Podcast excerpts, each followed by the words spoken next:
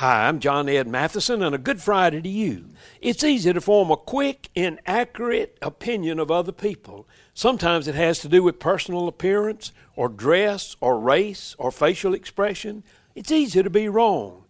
Sauntore Thomas, 44 years old, is a, a Detroit man who sued his employer for racial discrimination.